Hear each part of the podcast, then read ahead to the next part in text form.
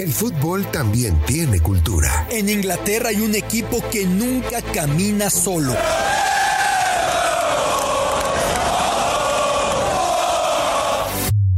En Argentina se vive el fútbol con una pasión única. En Brasil se juega con ritmo, con jinga, algo tomado de la capoeira. En México lo disfrutamos con nuestro muy particular folclore.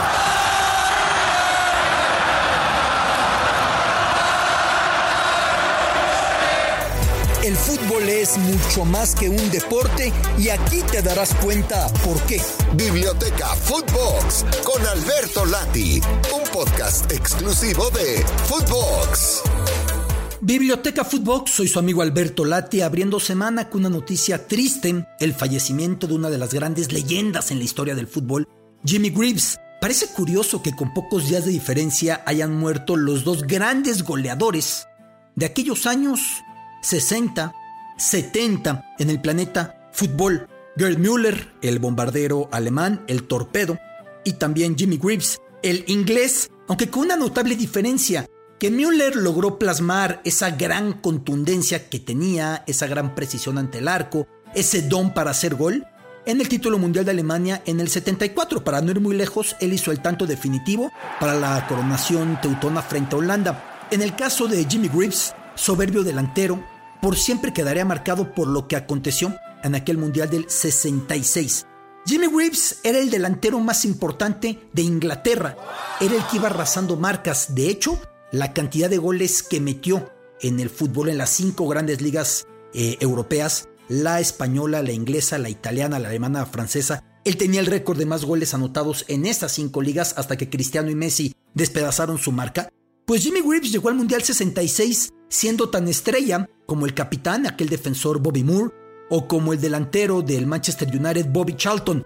Los tres primeros partidos en la fase de grupos contra México, contra Uruguay que empató a cero Inglaterra, contra Francia. Fue titular Jimmy Greaves. Sucedió que no anotó gol y en ese tercer partido frente a Francia se lesiona.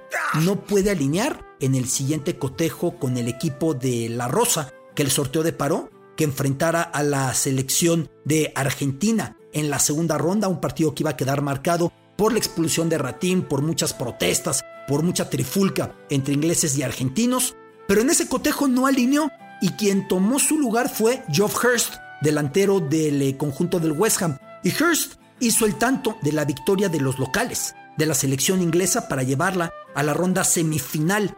Y entonces cuando llegó el siguiente partido y Jimmy Greaves estaba ya recuperado, decide el entrenador Alf Ramsey mantener a Geoff Hurst en el cuadro inicial y con ese equipo, compartiendo delantera Jeff Hurst con Bobby Charlton, se impone Inglaterra a la Portugal de Eusebio 2 por 1. Viene la final y los grandes diarios y los tabloides y la opinión pública en Inglaterra arden en división, alinear al gran delantero inglés, al gran Jimmy Greaves, o irse por quien estaba enrachado. Geoff Hurst, Alf Ramsey, analiza demasiado, pospone al máximo su decisión, no la comunica al plantel hasta pocos instantes antes de la final y finalmente el que alinea es Geoff Hurst.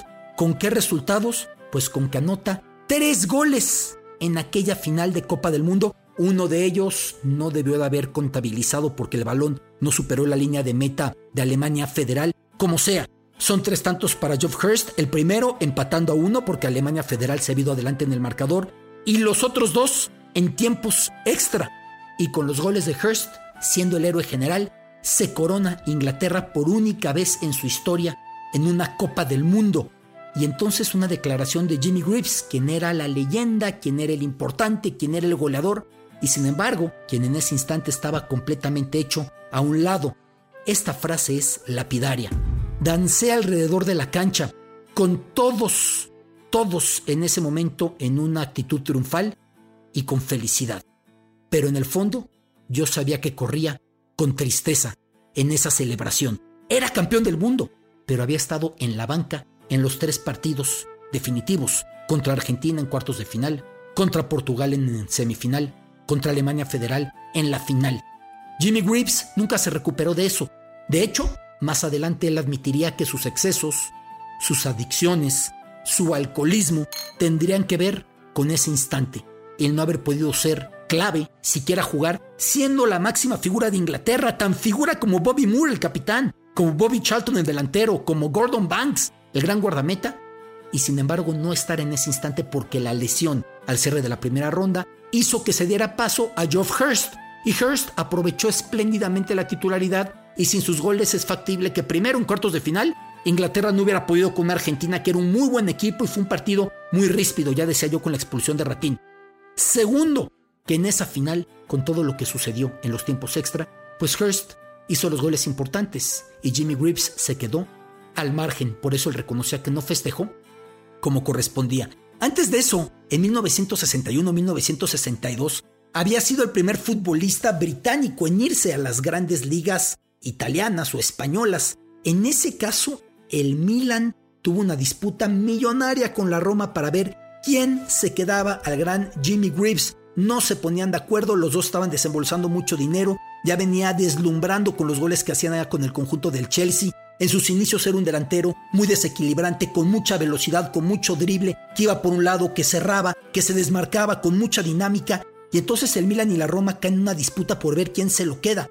El Milan paga la cantidad de 100 mil libras por él, porque en ese instante el conjunto del Inter, su acérrimo rival, acababa de fichar a Luis Suárez, el español, no confundirlo con el uruguayo, desde el conjunto del Barcelona, aquel gran atacante.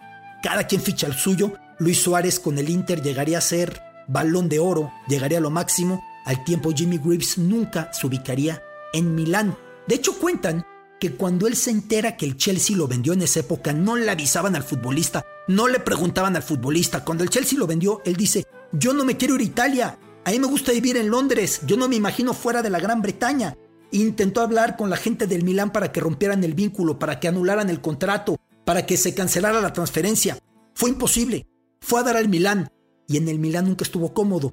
Un año tras el cual regresaría y volvería a ser, ahora sí, goles a borbotones con el Tottenham Hotspur, con el cual estaría desde el 61 hasta el 70. Luego iría al West Ham para seguir y terminaría incluso jugando en equipos regionales de Inglaterra, en el equipo de su pueblo natal, en todos los puntos en los que él podía jugar, jugaba fútbol, porque él entendía que mientras jugara tenía una alternativa para no ser devorado por las adicciones. En cuanto dejó de jugar el gran Jimmy Greaves, entonces sí, ya no pudo contener y ahí estuvo con el alcoholismo al máximo hasta que se levantó habló de sus adicciones, habló de cómo cayó en el exceso de alcohol, habló de cómo lo devoró en el, sentarse en un pub y quedarse bebiendo hasta que tuviera entrenamiento porque cuando no jugaba necesitaba beber para suplir eso que ya no tenía con el balón.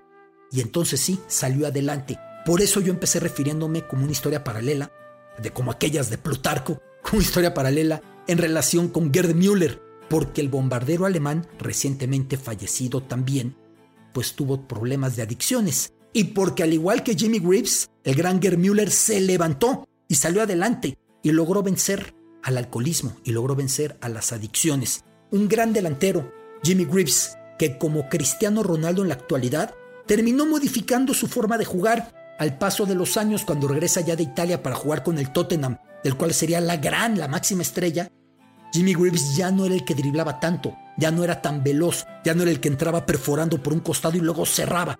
Ya era un tipo más de área, más estático, pero con una precisión para rematar impresionante. Su cantidad de goles quedó como un legado hasta que llegó la generación Cristiano Messi para romper esa marca de más goles en las grandes ligas europeas, en las cinco grandes ligas europeas. Más de 500 tantos, una leyenda a la que siempre le faltará esa guinda en el pastel, esa cereza aquella coronación en el Mundial 66, que sí fue campeón del mundo. No solo era parte del plantel, fue titular en los tres primeros cotejos, pero el no haber hecho gol en aquella edición de la Copa del Mundo, el no haber sido titular en los tres partidos importantes, sobre todo en aquella final contra Alemania, fue un golpe tremendo que a Jimmy Greaves le costó muchísimo, muchísimo trabajo digerir para salir adelante, pero luego lo consiguió, dejando detrás el alcoholismo y ya siendo también una figura mediática entrañable, aparecía en la televisión con mucha gracia, con mucha simpatía. Siempre he pensado que por alguna razón las grandes estrellas del fútbol inglés terminan siendo genios incomprendidos, como si no los dejaran escaparse de una jaula que les colocan. Pienso en Greaves, Pienso en Paul Gascoigne. Pienso en Wayne Rooney, aunque Wayne Rooney sí llevó su potencial a un nivel importante con la cantidad de goles que anotó. Jimmy Greaves fue un grande. Sí fue campeón del mundo, aunque no como él quería. Descansa en paz. El gran goleador del Tottenham, antes del Chelsea, con el paso por el Milan, del West Ham, Jimmy Greaves, quien falleció este fin de semana. Biblioteca Footbox. Soy su amigo Alberto Lati. Esto es Biblioteca Footbox, un podcast con Alberto Lati, exclusivo de Footbox.